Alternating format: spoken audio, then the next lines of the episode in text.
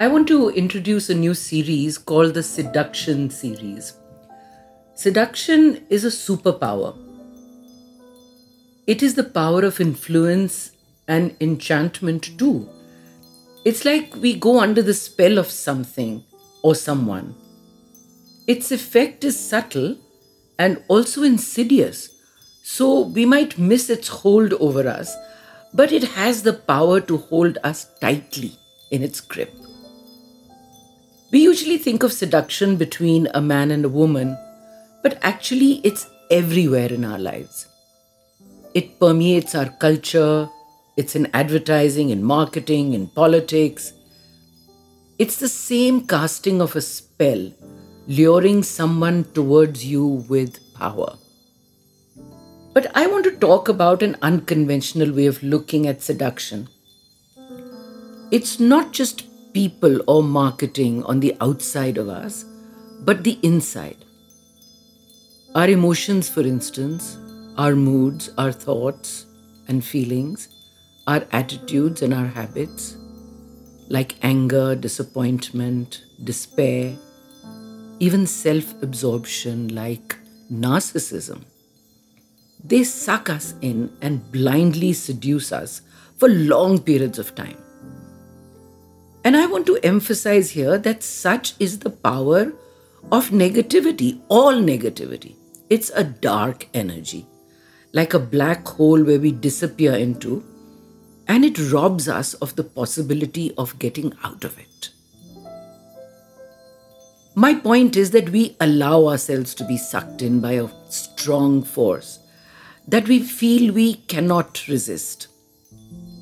Yet, we are co creators in this force, and we are co creators of our happiness.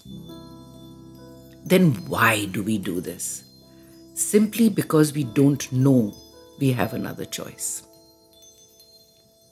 The purpose of this series is to learn ways to see through the gloom to the other side where hope lives. There is a win we really want to get to. That is its purpose. Life always gives us a win in every challenging, stressful situation. It's our job to find it. So, through this series, let's explore the real reason underneath our attraction to these unpleasant emotions, why we allow ourselves to stay in the dark, and let's explore the journey to the other side of the rainbow, shall we?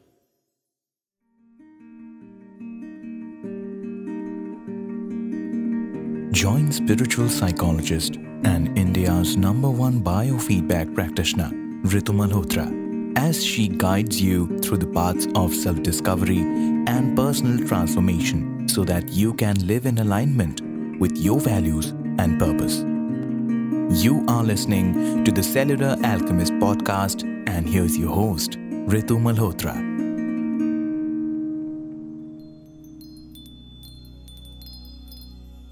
It's hard to see ourselves clearly. But it's especially true when we are confronted by a challenge. In times like this, many of us begin to doubt ourselves and we think we are not equal to the challenge. I want to share my own experience about this. As an eight year old, I was admitted to a new and very prestigious school. My mother had stood in line at 3 a.m. to make sure that I got my admission. My feeling of alienation was intense, and I'll tell you why. Because it was a Catholic school and I was a confirmed Hindu. Even though there were others like me, I felt that the Christian kids were privileged because they went to church. They attended Mass and we were not included. So when the teacher called out to the kids who were going to church for prayers, I joined the line and vociferously I stated that even though my name sounded different, I was from a confirmed Catholic family. Now my teacher looked, you know, suspiciously at me but I wouldn't budge, and so she just let me join the line. And I went to church and I felt terrifically special. So, what was I feeling that made me do this? Most likely, it was my desire to belong that made me doubt that I was equal to the others. And this feeling of not being good enough uh, forced and continued that sort of negative cycle. To where I further alienated myself and felt unacceptable and dived right into more self doubt. Self doubt seduces us into what psychologists call the imposter syndrome. And we begin the unending dance of comparison, competition, stress, and unworthiness. On and on and on we go in this chain gang of this seduction. You know, this phrase, Am I good enough? That plagues us all and makes us want to prove to the world that we are okay. We are constantly running away and hiding ourselves from being found out. And deep inside of us, we know that doomsday will come and we will be discovered for being a fraud. The seduction by this inner feeling of doubt creates a very harsh inner critic that slashes any hope of ever recovering our sense of self esteem. You know, it forces us to downplay our accomplishments and underestimate our own skills. It can cost us much stress uh, in the present and in the future because then we don't take on new challenges. You know, it's amazing how many really powerful and successful, accomplished people suffer from self doubt from time to time. You know, I, I read somewhere that even Einstein didn't think that he really contributed to this world. And of course, I've read many authors like John Steinbeck and Maya Angelou who are very honest and frank about not having done enough. And the actor Tom Hanks, I was listening to an interview of his the other day, and he was saying that he doesn't even think he can act. Quite unbelievable after all the accolades and after all the awards. And I think he's got couple of Oscars as well. But that's another thing that I was thinking about. What about when we overpraise a child for being remarkable at any activity that he or she is engaged in? Could it possibly make these compliments feel hollow and false if they know that they are not true? I know that most parents tend to do it to boost self confidence and self esteem, but overpraising our kids would make them doubt their genuine skills, wouldn't it?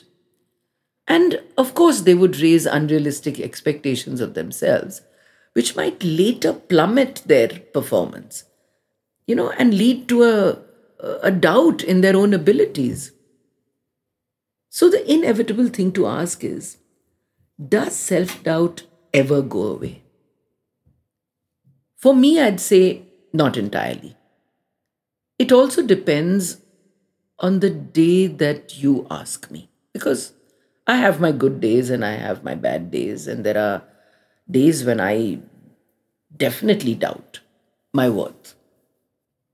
You know, I see something like a, a vaccine that we can inject for a virus, for instance, to build resistance for something that could have very severe effects later on.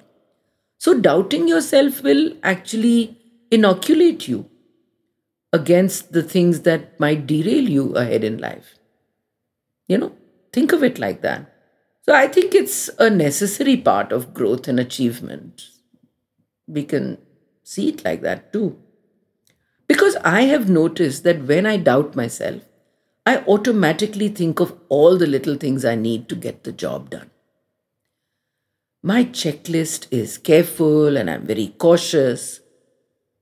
But without it, I might parade around supremely confident, it may not be too realistic.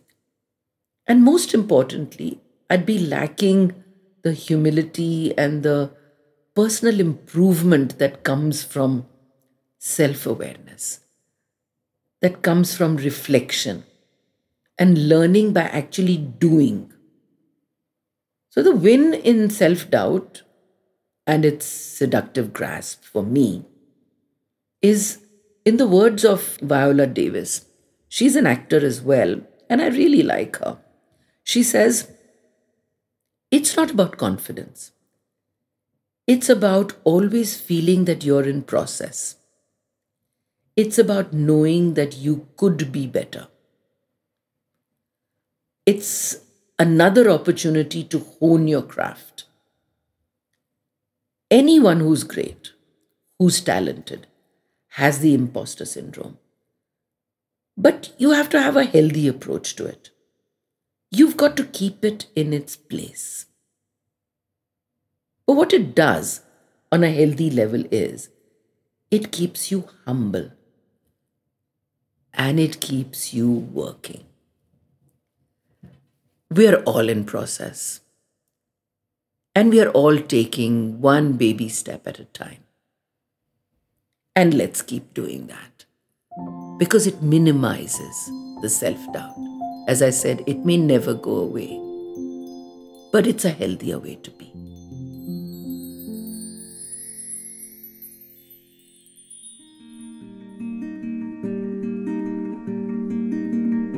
That was this week's episode for the Cellular Alchemist podcast with spiritual psychologist Ritu Malhotra. Don't forget to follow the podcast on your listening app so that when the new episode drops, you do not miss out on the chance to change your life by changing your beliefs.